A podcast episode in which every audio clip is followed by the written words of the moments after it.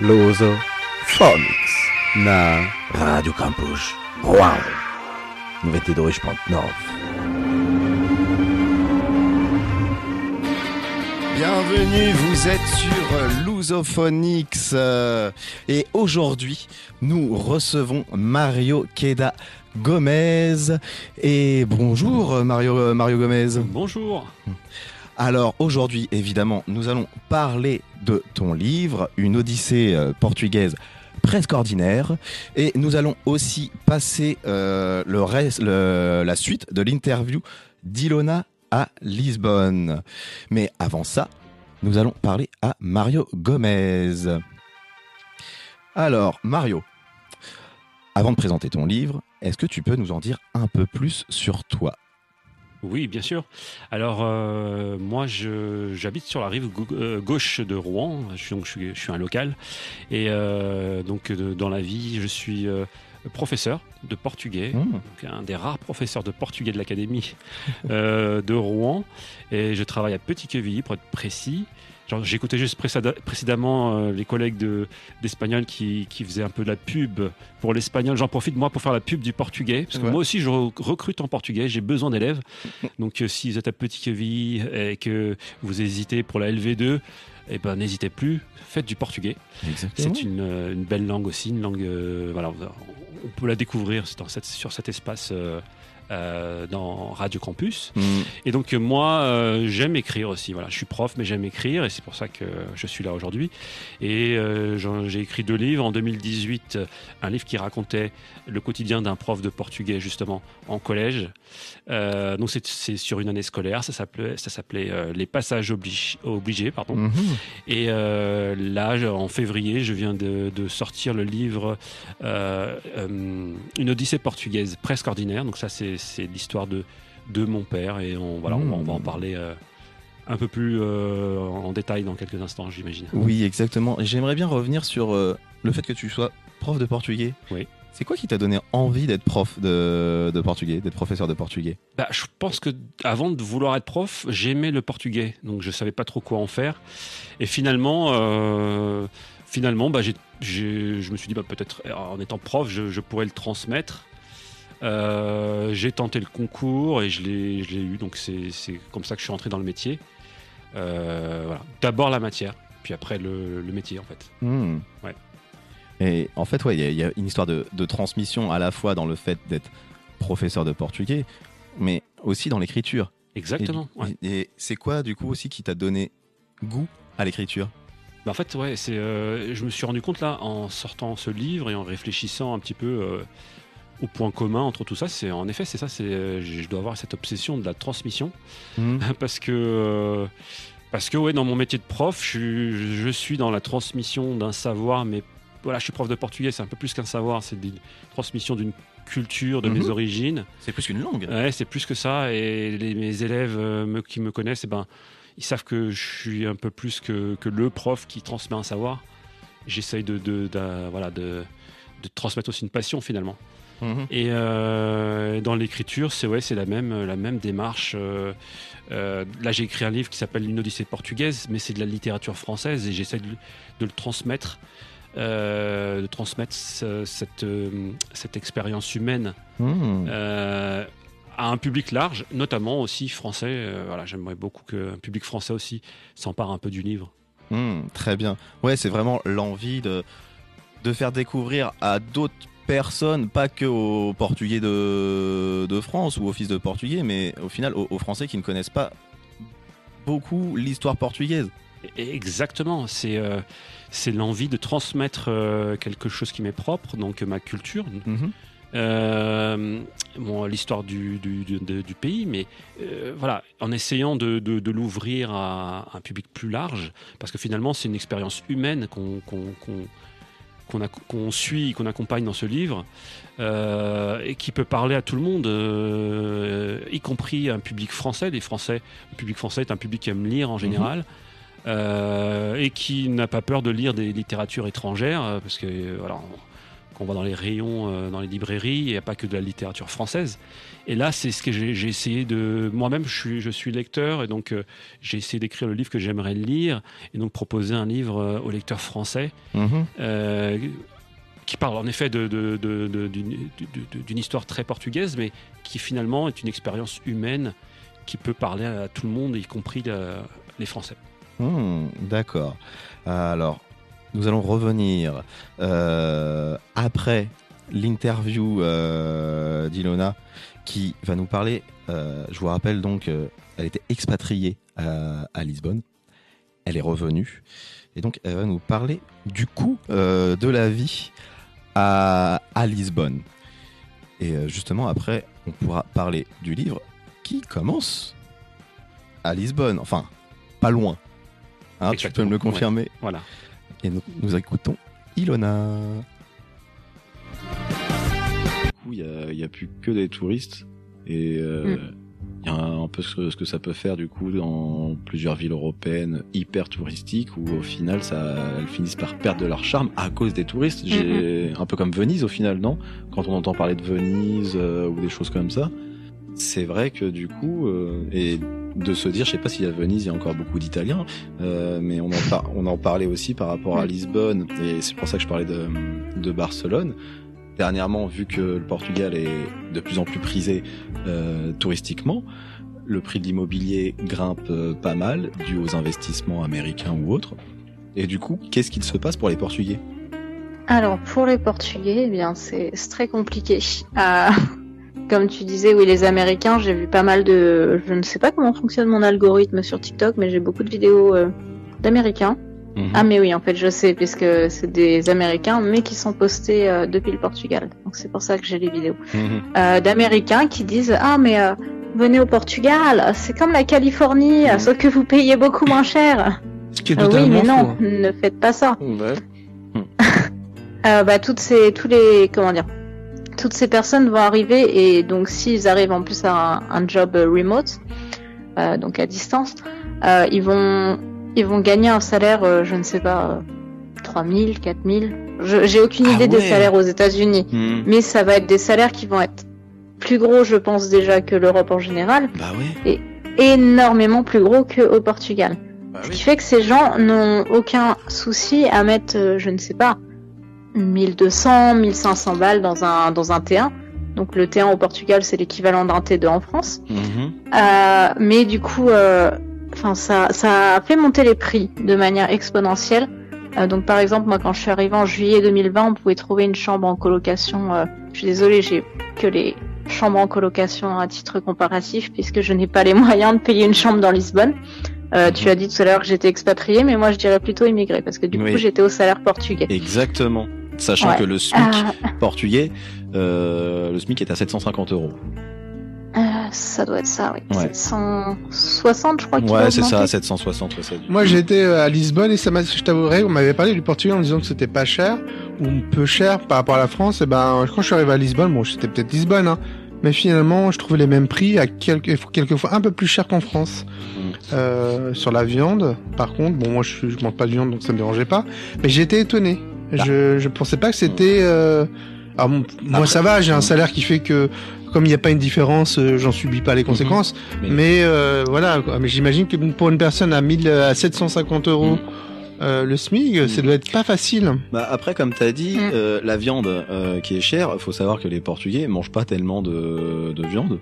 Donc tu, tu me contredis, Ilona, si, si je dis des, des bêtises, c'est tu verras pas beaucoup de vaches euh, là-bas. Bon, à Lisbonne, il y en avait pas tellement dans les rues. Ouais, non, mais ils sont, dans, dans sont, tout le euh, Portugal. Hein. il y a Dans tout le Portugal, beaucoup la de viande choses, de- mais pas les vaches. La viande de bœuf, c'est c'est pas trop ça. Plus la viande de. À Lisbonne, Non, il y a pas tellement. c'est allez hop. c'est plus la viande de porc ou le poisson. Oui, le poisson, oui. Et ouais, ça. surtout le, le poisson, du coup, ça fait partie des habitudes culturelles aussi euh, qui, qui font ça. Pareil, euh, je sais pas si t'as remarqué, Laurent, ou toi, euh, du coup, encore plus euh, Ilona, c'est au prix, c'est au niveau du prix de tout ce qui est euh, nouvelles technologies, high tech et tout. Oh, Oh, oui, ah, voilà, c'est ça, ouais. Oh, Là, euh, on te vend du giga parce que c'est ça dans les ma... en plus même dans la rue, hein. On te vend des euh, du data, du giga, tout ce que tu veux pour euh, des prix qui en France, moi j'ai un forfait, euh, enfin voilà, enfin on a strictement aucun rapport. Ouais, après, à ce niveau-là, par rapport au forfait téléphonique euh, ou euh, Internet, faut rappeler qu'en France, euh, on est un cas assez unique depuis euh, l'arrivée d'un certain Xavier Niel avec une certaine euh, Oui. euh, compagnie qui a fait casser les, les prix de l'internet et après euh, des, des forfaits mobiles. Mais du coup, les autres pays, ils ont pas ça. Les, je pense aux États-Unis, euh, c'est pas du tout ça. Et du coup, au Portugal, c'est à peu près euh, pareil. Hein. On est encore à l'époque, au final, d'AOL. Je sais pas si tu te rappelles, Laurent. Euh, oui, malheureusement, bon, je m'en rappelle, oui. Hum, Je sais pas si tu peux euh, confirmer, euh, Ilona, par rapport au forfait internet, euh, c'est comment? Alors forfait internet, j'ai pas eu à en prendre, du coup c'était en charge dans ma Ah super. dans ma colocation. Par contre, j'ai pris un forfait mobile. Mhm, Euh, tout simplement, donc j'avais ce qu'il fallait avec mon forfait français. Enfin, il y a mhm. toujours moyen de, de truander, si je puis dire. Euh, mais j'avais vu un super forfait qui permettait d'avoir euh, notamment une place euh, donc euh, de cinéma acheté, une place offerte. Mhm. euh, et plusieurs autres avantages, qui est normalement réservé aux moins de 30 ans, mais dans les boutiques physiques, ils ne sont pas trop regardants. Euh, et donc, euh, j'avais une offre qui courait sur 6 mois. Je payais 10 euros par mois. Euh, je sais plus combien j'avais de gigas, mais c'était ridicule. Ça devait être moins de, moins de 10. Mhm. Et donc là, l'offre a augmenté, donc je ne la paye plus vu que je ne suis plus au Portugal, mais je crois que j'étais passé à 20 24,99. Mhm. Ah donc oui, c'est des prix énormes par rapport à ce qu'on peut trouver euh, en France. Exactement. Euh, et j'avais aussi euh, donc voulu investir dans un ordinateur en arrivant. Mhm. Comment dire? En France, pour le même prix ou pour un peu moins cher, on trouve bien mieux. Je n'aime pas cet ordinateur. il, est, il est vraiment très lent. Euh, moi, je fais bah, beaucoup de euh, retouches photographiques, etc. C'est compliqué. Et même pour Netflix, euh, il rame un peu. Enfin, c'est Ouais. c'est vraiment pas. euh, faut vraiment mettre un prix énorme. Mm. Je dirais que si on veut un bon ordinateur, il faut mettre un SMIC euh, mensuel. Alors qu'en France, tu peux quand même trouver parfois des bonnes occasions euh, pour moins que ça. Ouais, du coup, c'est vrai que niveau high-tech au, au Portugal, on se retrouve avec des prix euh, plus chers parce que bah, généralement c'est exporté quoi. Ouais. C'est c'est ça. Et du coup, du fait que le Portugal est un peu au bout de l'Europe, bah il y a le prix du transport. Oui, ou peut-être aussi, Mhm. euh, ils ont eu tellement un boom, je pense aussi euh, au niveau de... Parce que tout le monde en ce moment, autour de moi, je sais pas, j'ai plein d'amis, ils veulent tous aller à Barcelone, euh, au Portugal. Ça devient une destination, euh, on va dire, entre guillemets, convoitée en Oui, Europe. oui, mais oui. du coup, euh, Oui, je vois ce que tu veux dire, mais par le rapport tourisme, ça attire Je- aussi des je- gens, on je monte vois. les prix, mais, tu vois. mais par rapport au high-tech, euh, ça a toujours été. Ah d'accord. Ça, le- les prix ont toujours été euh, très hauts parce que bah ce n'est pas des choses qui sont construites là-bas au Portugal et comme je le dis ils sont au bout de chaîne du coup je pense qu'il y a le prix du, du transport Euh, par contre oui c'est vrai qu'au niveau de la bouffe au niveau des restaurants là où avant je pouvais te dire euh, que euh, c'était pas cher de manger au restaurant euh, malheureusement c'est de plus en plus compliqué maintenant faut de plus en plus euh, fouiner surtout si t'es à, à, à Lisbonne et ça, je trouve ça, je trouve ça assez effarant, quoi. Ben moi, à Lisbonne, j'ai eu l'impression, hein, je suis resté un peu de temps, mais j'ai l'impression quand même que les restaurants, c'est réservé aux, aux touristes. Que Mhm. si t'es euh, t'es un natif, entre guillemets, je sais pas si on peut dire ça comme ça, euh, bah tu... c'est hors de prix, quoi. Ou, euh, ou t'as un, un bon salaire. Ouais. J'ai l'impression quand même que moi, quand j'étais, par exemple, dans les restaurants, je pouvais me permettre tous les soirs, ou... Eh ben, finalement, il y avait très peu de personnes qui étaient Mhm. euh, vraiment des... Si t'es un natif, après tu connais le, tu connais le coin, tu connais les, les bons coins, tu vas trouver au Matache, Ouais, mais... ce qu'on appelle Matache, qui, qui sera un petit restaurant euh, où euh, tu manges bien, surtout avec des bonnes doses euh, et, et pour pas cher. Et c'est vrai Mm. que la venue des, des touristes, qui est un bien aussi pour euh, pour le Portugal, parce que ça permet aussi euh, économiquement que le Portugal puisse euh, être bien. Mais après, c'est vrai que la population portugaise finit par trinquer parce que bah, les prix euh, augmentent et on se retrouve avec un niveau de vie qui n'est pas au, au niveau de, des, des, des Portugais euh, là-bas. Phonics. Vous êtes toujours sur euh, sur Radio Campus Rouen 92.9 et nous sommes toujours avec euh, Mario Gomez.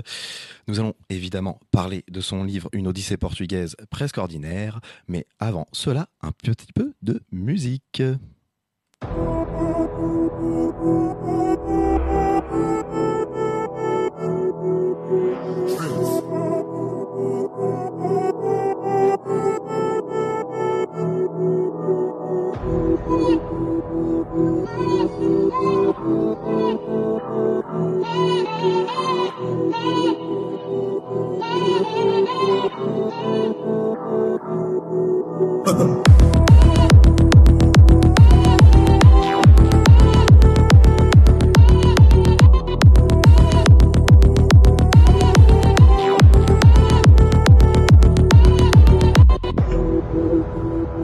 A2 na A5 a chegar em Lisabona Nigga diz que é patrão da linha C Alguém lhe diga que ninguém tem patrão na minha zona. Dama veio de Madrid perei com a camisa do Barcelona. Tô no carro em direção, margem sul Mão esquerda no volante, mão direita tá na Tô na 1, na A2, na A5 a chegar em Lisabona Dois dias na corrida, tô na street Isto aqui não é sprint, isto aqui é maratona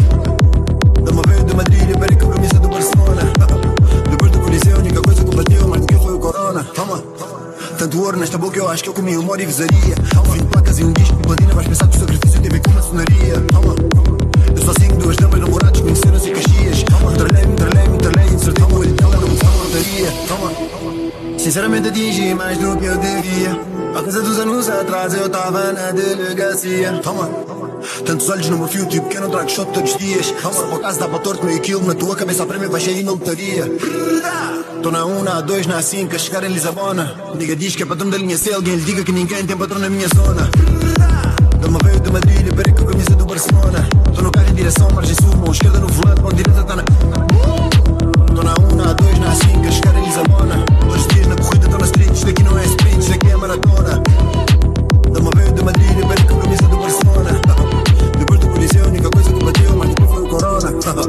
Mas ninguém tem andado fechado, estúdio cada vez mais focado. Socialmente tô distanciado, nos rappers tentam mandar recado. Uma guita tu vai ser metralhado, vai girar no Mercedes fumado. Tantos pretos mas pensar que é roubado. Se o assunto é que a gente também tem, de cheiro até o shake, sem muita fofoca. Só você pergunta o que, que a gente tem. A gente aqui só tem melodias e notas. Tem cuidado com o que tens à tua volta. Que assim também operar com outros tropas. A passar com minha filha, minha cota. Tô pensando bem na filha do Mota.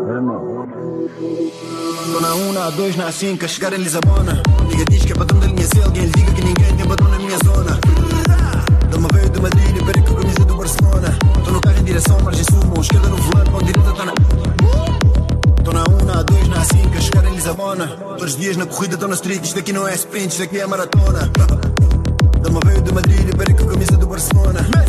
Depois do Coliseu, a única coisa que bateu mais do que foi o Corona.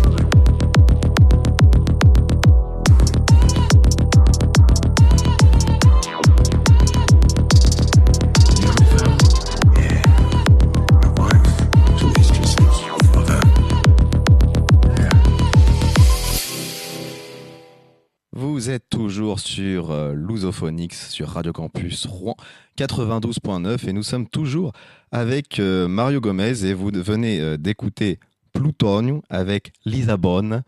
Euh, Est-ce que ça te parle Plutonio, Mario? Bah écoute, oui, euh, j'écoute ça de temps en temps en classe avec les élèves. Ils, ils apprécient Plutonio. C'est même eux qui me l'ont fait découvrir, pour te dire. euh, Ah ouais, Ouais, Bah, C'était deux élèves d'Angola qui m'ont fait découvrir Plutonio. ah. avec des chansons qui passent très bien, du genre Africa Minha, par exemple, euh, ou Orgulho aussi, tiens, les, qui- les titres qui me reviennent en tête comme ça. Donc oui, c'est une musique qui passe très bien. Ah, super. Et euh, du coup, c'est pas pour rien du coup que je suis passé sur celle-là qui parle de de Lisbonne, Euh, parce que passons à ton livre, l'Odyssée d'un d'un Portugais. Euh, c'est fort, l'Odyssée comme comme mot. Oui, On pense à l'Odyssée d'Ulysse. exactement. Et en fait, c'est un peu une grande aventure finalement. Euh, euh, il y a du voyage, on se déplace géographiquement dans l'espace lusophone, puis ça, fait, ça, ça, fi- ça finit en France. Donc il y a du voyage aussi. Donc ce, ce mot-là euh, reprend tout ça. C'est aussi un voyage intérieur finalement aussi. Mhm. Euh, parce qu'on on suit en long et en large ce personnage qui s'appelle Carlos, qui, qui est largement inspiré de mon père, de son parcours. Et euh, c'est pour ça qu'on a rajouté entre parenthèses presque ordinaire. Le titre complet, c'est Une Odyssée portugaise presque ordinaire, Mhm. parce que c'est l'aventure de mon père, mais c'est aussi l'aventure de beaucoup de Portugais de cette Mhm. époque-là, Mhm. euh, qui ont vécu une, euh, un moment particulier de l'histoire, euh, entre la dictature de Salazar, puis plus tard le- la révolution des œillets, euh, l'indépendance des pays d'Afrique lusophone, et puis euh, le départ massif des Portugais vers, vers euh, la France notamment. Mhm. Euh, tout ça en trois décennies, on va dire. Mhm. Donc euh, mon père a vécu en plein dedans. Donc en fait, il, il a été quelque part un peu bousculé par l'histoire et il a dû prendre des décisions, euh, parfois bonnes, parfois mauvaises. Et c'est ça, euh, c'est un peu ça l'histoire du livre finalement, de, de- de suivre ce personnage et de, de suivre un petit peu ses aventures. Et c'est ça qui est fort dans, dans ton bouquin, c'est que tu pars vraiment de la naissance de ton père. Ouais. Hein? Oui, tout à fait. à à, Be- Ouais. à em, em Sintra, à Sintra. Ouais. Si je me, si je me trompe Exactement. pas. ouais. Et euh, qu'est-ce qui t'a donné envie de transmettre ainsi l'intégralité du parcours de ton père? Enfin, l'intégralité jusqu'à un certain point. Bah, déjà, euh, je suis, j'aime beaucoup le, pour ceux qui, qui aiment bien la littérature, j'aime bien la, la litté- littérature picaresque, qui commence souvent par la naissance du, du anti-héros. Mon père, c'est un peu un anti-héros, c'est pas le. Voilà. Euh, donc, ça, ça commençait logiquement à sa naissance. Et euh, euh, le- la question la plus, la plus compliquée à trancher, ça a été plutôt la fin. Pourquoi terminer alors que euh, à la fin du livre, le héros est toujours vivant. Mon père est toujours vivant d'ailleurs. Mais euh, voilà, j'ai trouvé que c'était vraiment depuis sa naissance jusqu'à la fin du, du livre, c'est vraiment le euh, la, la recherche d'un homme, euh, la recherche d'une vie Mhm. meilleure, de, de, de la dignité, de, de voilà quelqu'un qui cherche à s'en sortir. C'est un peu le parcours de tous ces hommes et ces femmes qui un jour font leur valise et qui décident de partir à la recherche d'une vie meilleure. Euh, voilà, j'ai décidé d'arrêter mon livre quand il avait trouvé ce qu'il cherchait depuis le, le début finalement. Un petit peu comme l'Odyssée d'Ulysse au final. Oui aussi, oui, oui, on peut, on peut, on peut on comparer. y pense, c'est vraiment. Bah, J'aime bien utiliser le mot pérégrination. Oui, hein. C'est vraiment. c'est toutes J'y ces avais pensé comme titre euh, d'ailleurs du, du Ah livre, ouais? mais euh, peut-être que ça sonnait pas aussi bien. Bah, après, je pense que le titre, du coup, une Odyssée portugaise, permet euh, de, de parler à tous les Portugais. Oui. Tu vois, tu mets le mot euh, portugais. Parce que moi, dans, dans l'article que j'ai que j'ai écrit, j'aurais trouvé ça génial que tu appelles ça A Gloria do meu pai. Ouais, j'ai vu ça, j'ai vu ça. La gloire de mon père, mais c'était déjà un prix. oui, bah, bah ouais, c'était déjà pris. Et c'est ce vraiment ce que j'ai ressenti, en fait. C'est un. C'est un livre à la gloire de ton père et à, à- à la gloire du, de tout le parcours euh, qui- qu'il a pu faire jusqu'au moment où finalement il se pose, quoi. Exactement, c'est ça. Bah, c'est un bon résumé. Alors, euh, à la gloire de mon père, oui, quelque part, parce que euh, bah, mon père aimait, aimait beaucoup raconter ses histoires quand j'étais petit. Je l'écoutais longuement. Mhm. il racontait tous ces épisodes euh, euh, le dimanche à table. Et j'écoutais. Et moi, lui, était celui qui aimait bien raconter. Moi, j'étais celui qui aimait bien écouter. J'étais toujours sur un coin de table à écouter ses histoires et à poser des questions. D'ailleurs, je me rendais compte que les versions pouvaient changer légèrement. ses exploits, je- tu vois, d'année en année. Bref, bref. Et, euh, et du coup, lorsque j'ai voulu l'écrire, et ben voilà, c'est aussi l'occasion de, de, de s'asseoir autour d'une table, de prendre le temps de, de mettre noir sur blanc, de faire des plans détaillés. Donc j'avais besoin de, de- voilà de qui me raconte à nouveau toutes, toutes ces histoires, ça a été intéressant. Et oui, quelque part, je pense que mon père est un peu un héros de, de mon enfance, Mhm. comme euh, devraient normalement, j'espère l'être tous les papas Ouais. de ce monde, un peu le, le héros du, de leur garçon, le, le modèle. Mhm. Euh, donc je, je- j'ai- en plus voilà.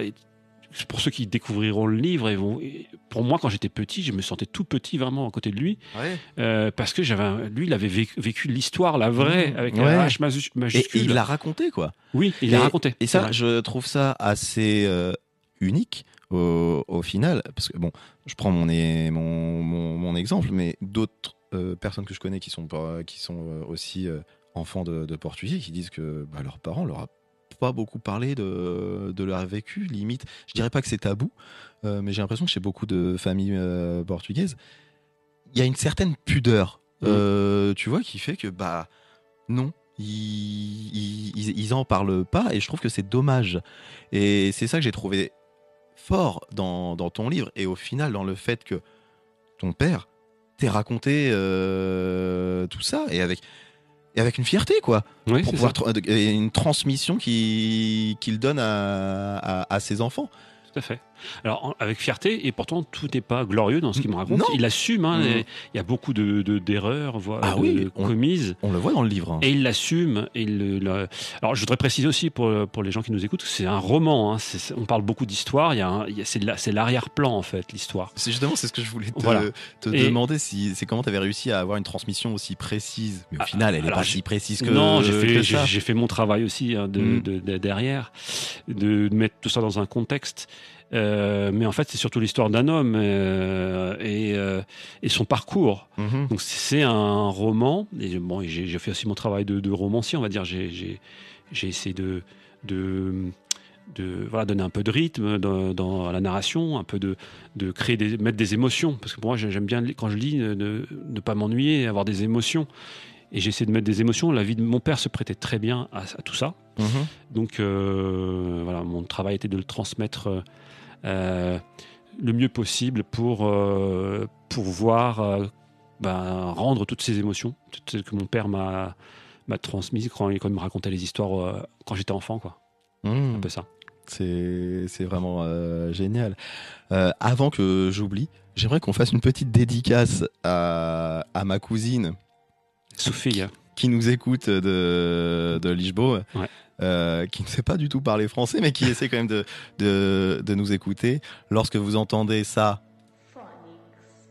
c'est elle que, que vous entendez dire, euh, dire euh, Phoenix. Euh, un grand abraço para ti, euh, Sophie. um abraço de Rouen, Sophia, Meiage. É, j- J'allais parler en portugais, j'allais dire, e agora vamos escutar. Que é que vamos escu- euh, escutar? Olha, je, je vais pas te dire ce qu'on va écouter. Ouais, j'ai deviné. tu essaieras de deviner. Euh, c'est un remix que j'ai trouvé, que j'ai trouvé intéressant. À tout de suite.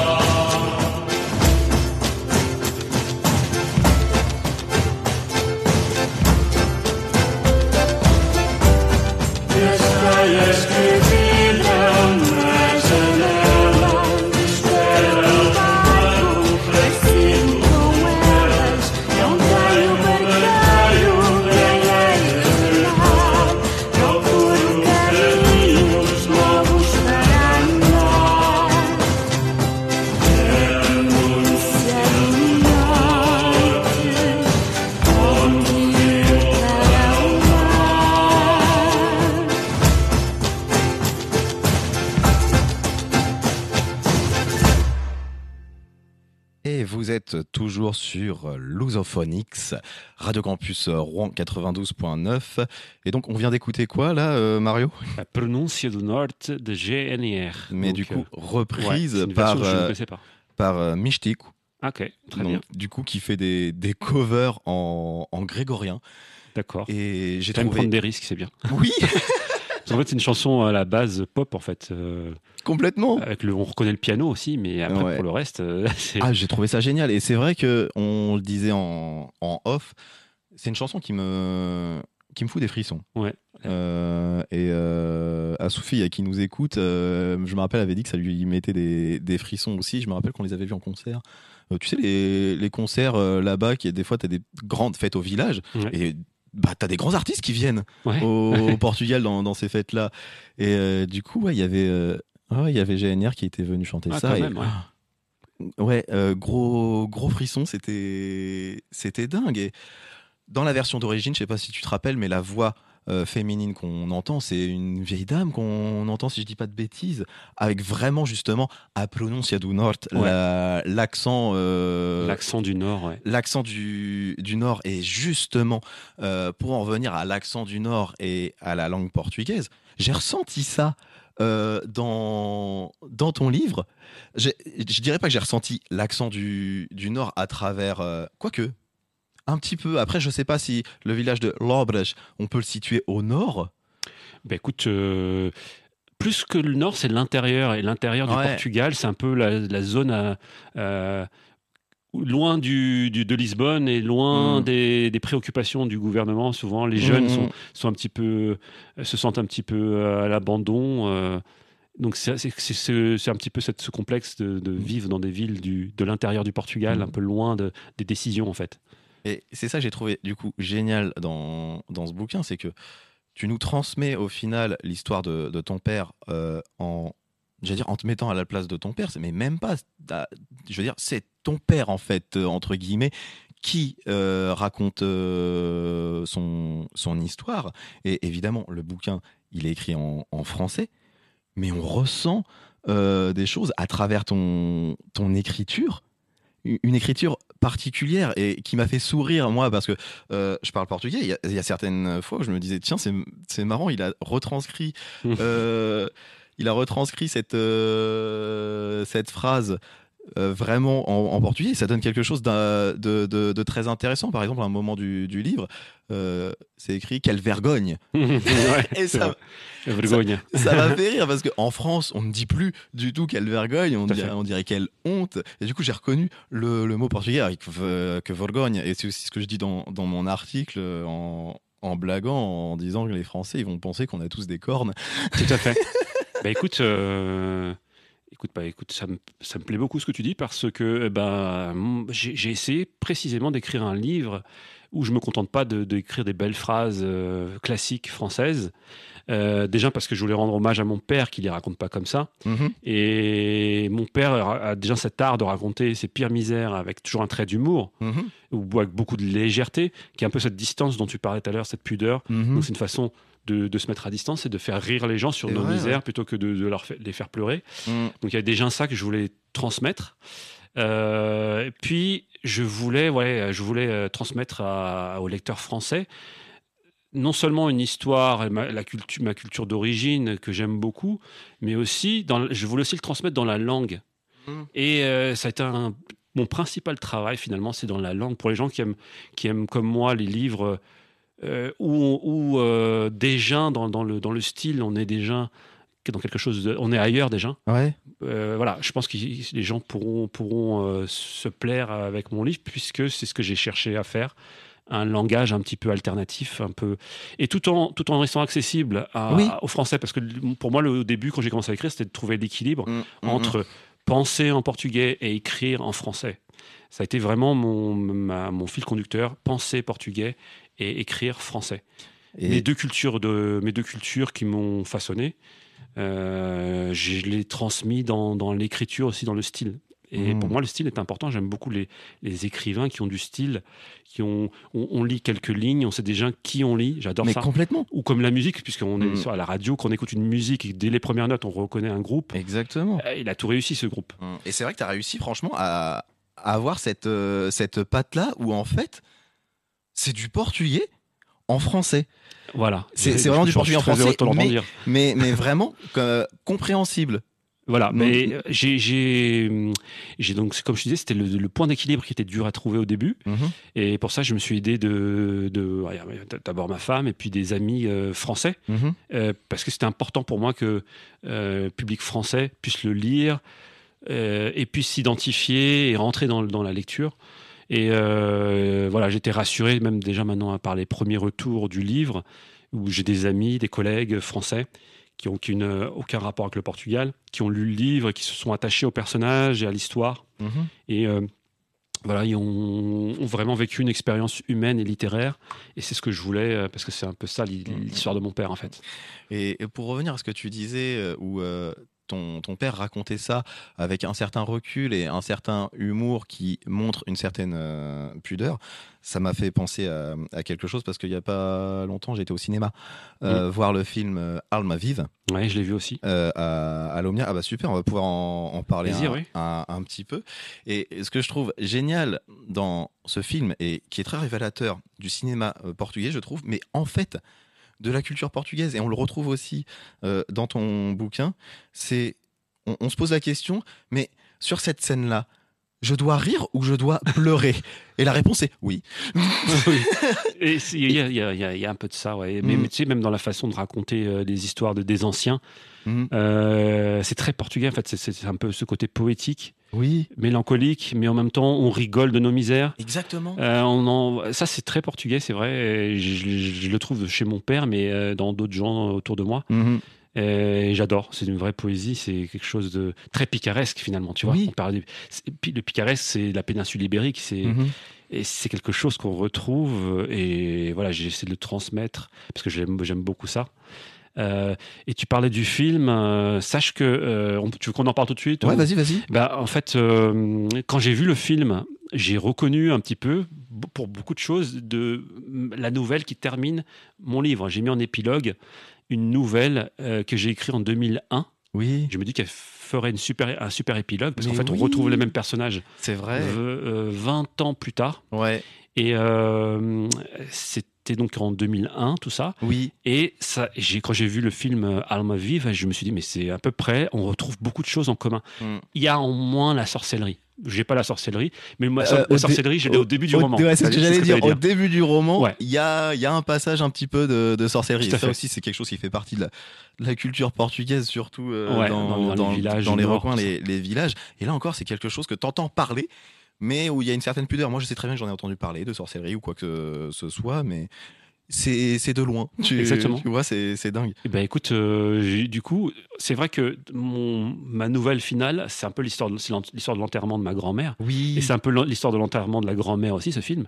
Mhm. Donc je retrouve des points Mais communs. ouais. Mais euh, ce qui manque dans, dans, dans mon lit, dans, ma nouvelle, en fait, on le retrouve au début du, au début du roman, c'est-à-dire les, les cancans du village. Mm, oui. euh, et euh, la, cette- la- la- la sorcellerie qui est un peu un thème important du film aussi. Mm.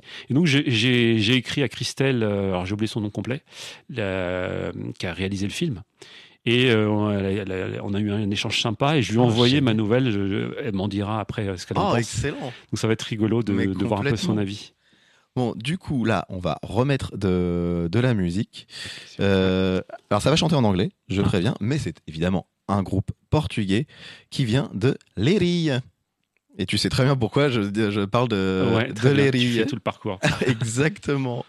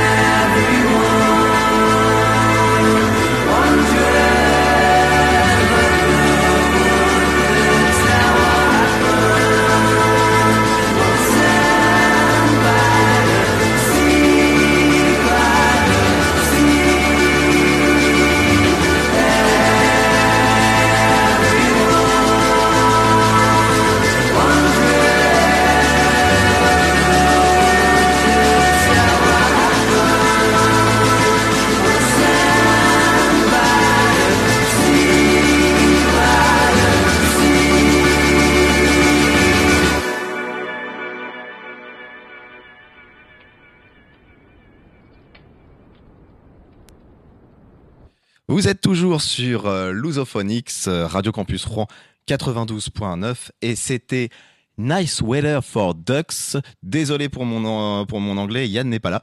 Euh, les connaisseurs comprendront, il est prof d'anglais. Et donc c'était le morceau On the Sa- Sand by the Sea.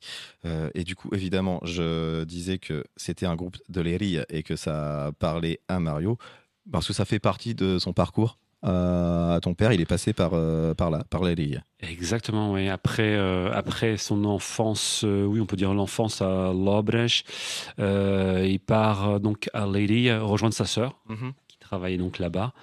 Donc on, alors oui, il y a l'histoire de mon père, mais il y a aussi beaucoup de personnages autour euh, qui sont des personnages importants, qui ont été aussi des, des personnages importants de mon enfance, c'est-à-dire mes oncles et mes tantes finalement, Ouais. ses sœurs et ses frères. Et euh, donc là, on découvre un peu plus en profondeur euh, le personnage de, de que j'appelle Zulmira dans Mhm. le livre, et qui euh, est une tante en réalité, une de mes tantes. Et donc elle l'accueille, elle est un peu comme sa deuxième maman, Mhm. hein, peut-être même sa première, puisque sa maman, on le verra dans le livre, elle est pas très très, voilà, elle est pas très, c'est pas très maternante, on va dire, mm. pas tout dévoiler, mais euh, elle a quelques problèmes avec la boisson, on va dire Ouais. et qu'elle n'a pas trop le temps du coup de s'occuper euh, de ses enfants.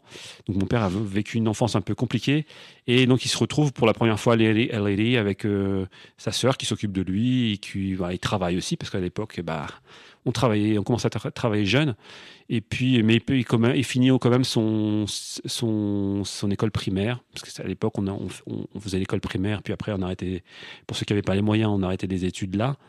Euh, bah voilà, mon père a, a eu cette chance d'être accueilli par sa sœur, Lady. On, on sent euh, dans, dans le livre une importance de, de la famille, justement. Oui, c'est vrai. Et euh, un, un soutien, je, je trouve, de la, de la plupart des, des membres de, de la famille. Oui, bah écoute, euh, oui, c'est comme je te disais, c'est un hommage aussi à tous ces gens-là qui ont Mhm. peuplé mon enfance. Et, euh, et en même temps, tu disais, j'essaye de transmettre quelque chose de portugais. La famille, c'est voilà, dans, euh, beaucoup de culture, mais Mhm. au Portugal, la famille, euh, voilà, c'est c'est central. Mhm. Et euh, donc, euh, oui, je voulais, je voulais, c'est l'histoire surtout de mon père, mais autour, il y a d'autres grands personnages. Comme tu le disais, les sœurs, les frères, les parents. Mhm. Voilà, beaucoup, beaucoup ont su le parcours de ce, ce que deviennent ces gens-là. On les retrouve régulièrement dans le, dans le roman, jusque dans cette fameuse nouvelle euh, à la fin, l'épilogue, où on les retrouve 20 ans après. Oui. Voilà. Mhm. Et après, justement, il n'y a pas que les rilles. Euh, Il y a un grand passage euh, dans le bouquin euh, où tu abordes justement la vie de ton père en, en Angola. C'est Et, et j'ai trouvé ça vraiment très intéressant parce que tu parles du destin de ce qu'on appelle ou je retournage. Ouais. Et c'est quelque chose, on n'a pas l'habitude de, de parler de, de ça, du coup, sans spoiler le livre. Est-ce que tu peux nous en parler un peu plus de ces fameux retournages Alors oui, en fait, euh, on peut parler un peu de l'histoire du livre sans spoiler parce que c'est pas trop ça qui est le plus important. Il y a un parcours, c'est sûr, Euh, mais en fait, c'est ce qu'on cherche à savoir, c'est si cet homme va s'en sortir ou pas un jour. Euh, il repart à zéro t- à peu près tous les chapitres. Et, euh, donc là. euh, ta question c'était sur Retournade, excuse-moi. Ouais. Euh, donc euh, euh, oui, en fait, le, je me suis mis dans la peau de mon père, donc j'ai dû me mettre dans la peau de, de Retournade, je sais pas dans la peau de l'historien. D'ailleurs, les Retournades, je déteste les historiens parce que euh, voilà, on vient un petit peu euh, avec des faits, euh, juger ce qu'ils ont fait et n'ont pas fait. Moi, je me suis mis dans la peau d'un retournado qui subit un petit peu les affres de l'histoire, qui, les su- qui, qui, qui est pas maître de son destin parce Mhm. que euh, à l'époque, euh, mon père, donc euh, pour donner un peu le contexte, gagnait 100 escudos à Lisbonne et puis euh, à- à- en Angola, on gagnait 1000. Bah ouais. Donc il est parti. Et puis là-bas, en fait, c'est un peu l'Eldorado portugais. Mhm. Mais euh, voilà, au dé- au- le démarrage était un petit peu difficile. Mhm. Puis surtout, en fait, tu, tu, quand tu étais un jeune Portugais, tu devais faire le service militaire Ah oui. Et, dans- en Afrique lusophone. et à cette Et époque-là, c'était dur, hein, c'était la compliqué. guérilla. Mhm. euh, mon père a vécu ça. Donc je raconte aussi, il y a des chapitres sur, euh, avec des scènes de guerre, de guérilla, et, euh, et donc euh, des moments difficiles. Euh, et après, quand il finit son service militaire, donc il, il s'installe à son propre compte. Il a une, une boutique à Luanda, mais très vite arrive la révolution des œillets, donc la, fin de la dictature. Avec ça, les pays d'Afrique lusophone euh, voilà, ont obtenu leur indépendance et ils mettent euh, tous les Portugais euh, dehors, ce qui est voilà, normal en même temps. Oui. Hein, Mm. c'est pas, je suis pas non plus dans, dans le jugement ni dans un Mm. sens ni dans l'autre, mais il y a 700 000 Portugais qui se retrouvent du jour au lendemain qui- sans, sans argent, sans parce que leur C'est- du coup, Est-ce qu'on peut comparer ça au destin des pieds noirs? Eh ben, tout- oui, Mm. toujours, toujours l'Angola, c'est un peu euh, la- la- l'Algérie portugaise, Ouais. et c'est un destin commun, ouais. Mm. Et euh, on fait toujours le. Quand, dès, que, dès que je parle de la, de la situation des Portugais d'Angola, euh, en France, on fait, voilà, on fait euh, automatiquement On- on- le lien avec euh, l'Algérie. Et, et leur retour au Portugal était assez difficile. Tout à fait. Il y a des chapitres assez dramatiques là-dessus Mhm. où les Portugais, en fait, ils ont, ont été désarmés. Les Portugais sur place ont été désarmés parce qu'en fait, on préparait la- l'indépendance, donc la paix. Sauf que ben, les indépendantistes, eux, continuaient bah, à brûler les boutiques des Portugais, Mhm. les- leurs commerces, leurs fonds de commerce. Euh, et euh, donc, les, les- et puis il n'y avait pas les conditions pour faire voyager 700 000 Bah Portugais euh, d'un Mhm. coup. Donc, ils se sont retrouvés dans un entre-deux un peu compliqué Mm. sur place.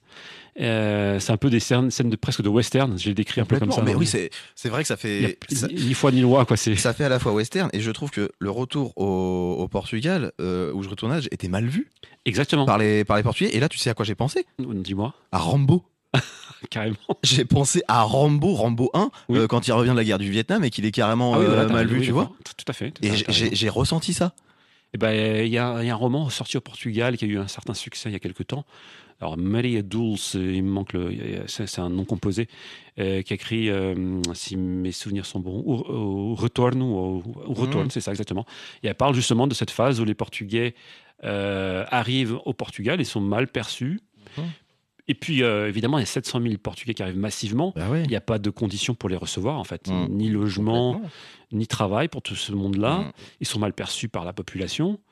Et c'est comme ça que beaucoup se sont retrouvés euh, à voyager. Bah, mes parents, c'est Mhm. comme ça qu'ils sont venus en France. Exactement.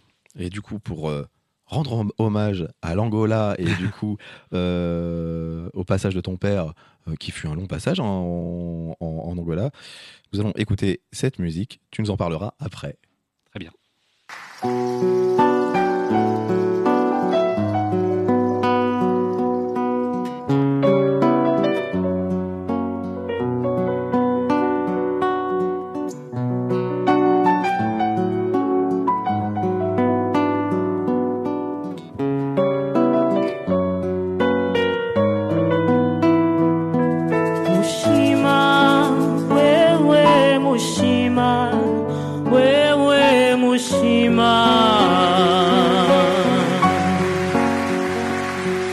Mushima. Wewe Mushima,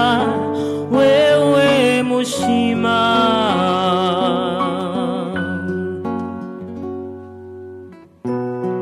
Si wangamba wanga wami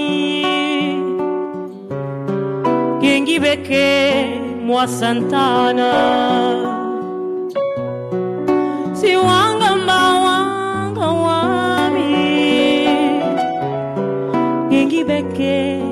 mwa Santana Mushima wewe Mushima wewe Mushima,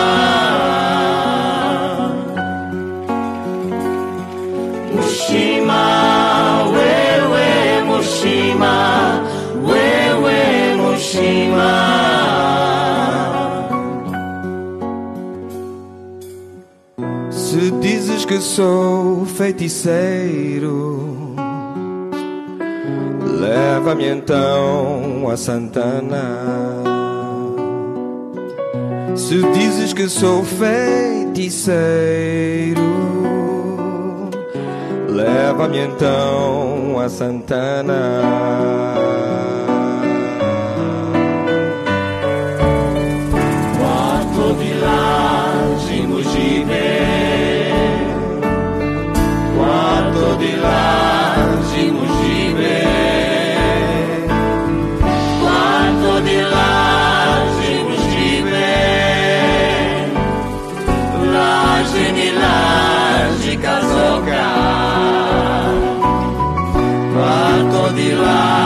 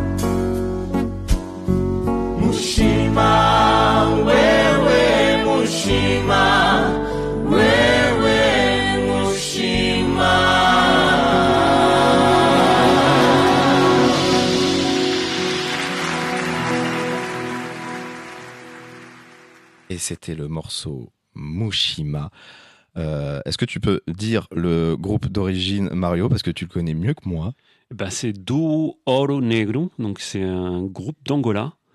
Et euh, bah, c'est un très bon choix parce que c'était sans doute un, de mes, des groupes, un des groupes préférés de mon père. Hmm. Euh, donc quand on était petit aussi, on l'écoutait dans la voiture. on l'écoutait dans la voiture, donc on connaissait bien euh, l'œuvre de Duo Negro. Hmm. Ouais, c'est génial et tu m'as fait vraiment euh, découvrir ça. Ben, c'est, un peu, c'est un peu les Beatles euh, Mais ouais. on va dire. Complètement, donc n'hésitez pas à, à- à les écouter. Bon, le temps passe vite et il faut que je passe la dernière partie de l'interview d'Ilona qui parle des expatriés et des Portugais, leur relation. Euh, là-bas, à Lisbonne Des activités. Tu parles de loisirs Ouais, euh, les- des qui seraient loisirs. faits chaque semaine. euh, Mhm. Euh, non, je me suis inscrite dans rien du tout. après, moi, je marchais beaucoup. Euh, ah oui, après, il y avait donc en utilisant l'application Meetup, du coup, j'avais quand même quelques petites sorties et notamment, j'avais rejoint un groupe de street photo. Euh, donc, on se voyait environ une fois toutes les deux semaines pour aller faire des photos donc de rue. Mhm. Euh, donc, c'était très sympa, mais bah, encore une fois, je dirais qu'il y a peut-être au début, après ça a changé, mais euh, 20% de Portugais. Ouais. Ensuite, il y a eu encore plus de. et les, les Portugais se sont raréfiés. Ouais. Euh, mais c'est pareil, enfin, même nous, du coup, euh, donc euh, j'y allais avec ma, ma colocataire et amie. Donc, nous, on était vraiment au salaire portugais, bossant pour la même entreprise. Le reste était vraiment ce qu'on peut appeler, du coup, des expatriés. Mhm. Et c'est vrai que même des fois, après les sorties, on allait toujours boire un verre. Mhm. Parfois, le choix des endroits était un peu hors de prix pour nous. Mhm. Euh, C'est-à-dire que quand euh, tu vas dans un endroit où tu payes euh, bah, 12 euros le cocktail Ah et que si tu veux manger genre 6 sushis, c'est 18 euros. Euh, bah, enfin, moi j'ai pris ce réflexe de compter en heures de travail et ça fait pas plaisir. Et, et ouais, c'est c'est vrai que parfois c'était compliqué. Alors euh, moi, de, ce que de traîner avec des personnes comme ça, avec des, des salaires. euh, Enfin, j'ai rencontré des gens Mhm. euh, qui, bah, par exemple, il y a deux, deux ans l'année dernière, Mhm. l'année dernière pour Noël, donc j'ai été avec les gens de ce groupe de photos chez un des un des membres du groupe euh, qui était un Indien euh, qui nous a accueillis dans son appartement, un appartement tout neuf euh, avec une chambre et un salon qui était immense. Mhm. Donc on lui a demandé combien il payait. Je crois que c'était c'était pas encore trop cher à ce moment-là. Euh, 1600 euros. Et moi je me suis dit mais c'est deux fois mon salaire. Mhm. il vit tout seul. Euh, Enfin euh, comment c'est possible? Et En fait oui c'est vrai que les expatriés ont un, un pouvoir d'achat qui est énorme et qui rend oui la, la vie impossible pour les Portugais et pour les gens qui sont payés euh, au montant euh, portugais. C'est c'est vrai que c'est intéressant ça. Moi, je me, j'étais, sur- enfin, j'ai visité Lisbonne et j'ai fait quelques endroits touristiques, des endroits où on nous dit euh, des musées, etc. Et euh, c'est vrai qu'on se rend compte vite qu'il y a une différence de de prix par rapport, euh, tu vas n'importe où euh, en France, tu vas dans des musées, tu vas avoir un prix qui va jamais aller au-dessus de 10 euros. Euh, à Lisbonne, par exemple, tout, tout, dès que tu vas quelque part, t'as ta vie de 20 euros de- d'entrée.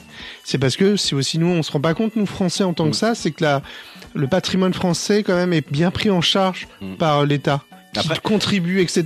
Les musées à contre. Et donc le, le, le- le- on va dire le français, le français quand il va, il paye finalement une petite partie de ce qui est. Mais dans d'autres pays, euh, l'État ne contribue pas forcément à tout ça, quoi. Mm. C'est pour ça que j'allais, pen- je repensais encore à quand j'étais à Lisbonne du coup avec toi, euh, Oui. Ilona. Avec ta Euh, carte de citadin. Euh, voilà. euh, heureusement, j'avais ma carte d'identité portugaise parce que ça m'a permis de rentrer euh, gratuitement. Ouais. Je sais plus, ou si c'était moins cher, ou si Oui, c'était donc gratuit. en fait tous les tous les dimanches euh, Hmm. ou parfois c'est le premier dimanche du mois, mais je crois que dans tous les monuments gérés par l'État c'est tous les dimanches. Euh, les les les résidents portugais, pas forcément les portugais, les résidents portugais euh, ont l'accès gratuit. Donc des fois c'est que le matin, des fois c'est que l'après-midi, parfois toute la journée. Hmm. Euh, mais c'est vrai que ça permet quand même aux, aux, aux personnes euh, aux portugais en fait d'accéder à la culture malgré euh, Malgré le prix qui peut. malgré le, peut- prix, ouais. Eh bien, merci beaucoup, Ilona. Euh, nous écouterons la suite euh, de, de l'interview d'Ilona, car ce n'est pas fini, dans deux semaines. Et nous sommes toujours avec Mario Gomez et l'émission touche à sa fin. Mario Gomez, qu'est-ce qu'on peut te souhaiter pour l'avenir? Euh, bah voilà, qu'on écrit des livres euh, et qu'on le publie surtout. C'est dans l'espoir que les gens le lisent Mhm. et s'en emparent un petit peu. Bah voilà, j'espère que le- le- le- le- les gens le lisent et euh, puissent euh, voilà percevoir ce que j'ai voulu communiquer, c'est-à-dire ma passion. Euh, mes émotions, euh, comme tu disais, l'attachement que j'ai à mon père, mais aussi à l'histoire du, d'un, d'un, d'un- du- du- du- d'un pays, mais aussi mon amour de la, li- de la littérature, d'un grand personnage. Parce que j'essaie de construire un grand personnage, j'essaie Mhm. de construire des aventures, parce que moi, quand je lis, j'aime bien qu'il y ait de l'action. Je j'aime pas les livres où il y a des, beaucoup de descriptions qui inutiles. J'aime bien des livres où ça avance, où il se passe des choses, où on ressent des choses.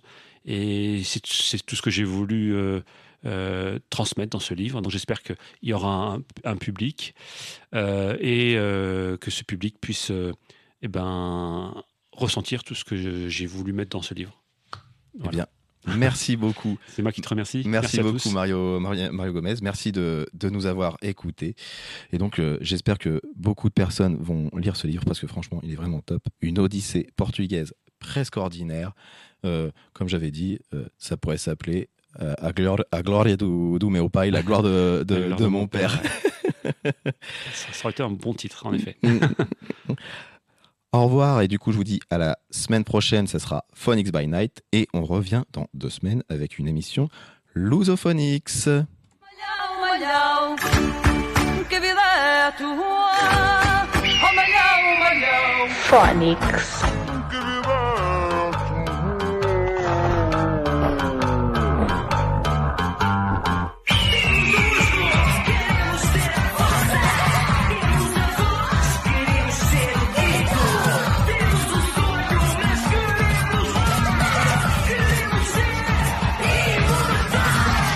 Phonics.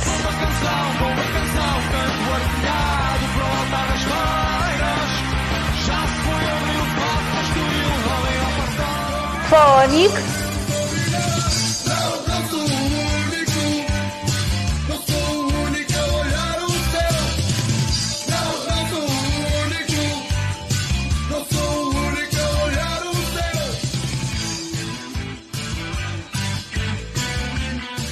Phonics, votre radio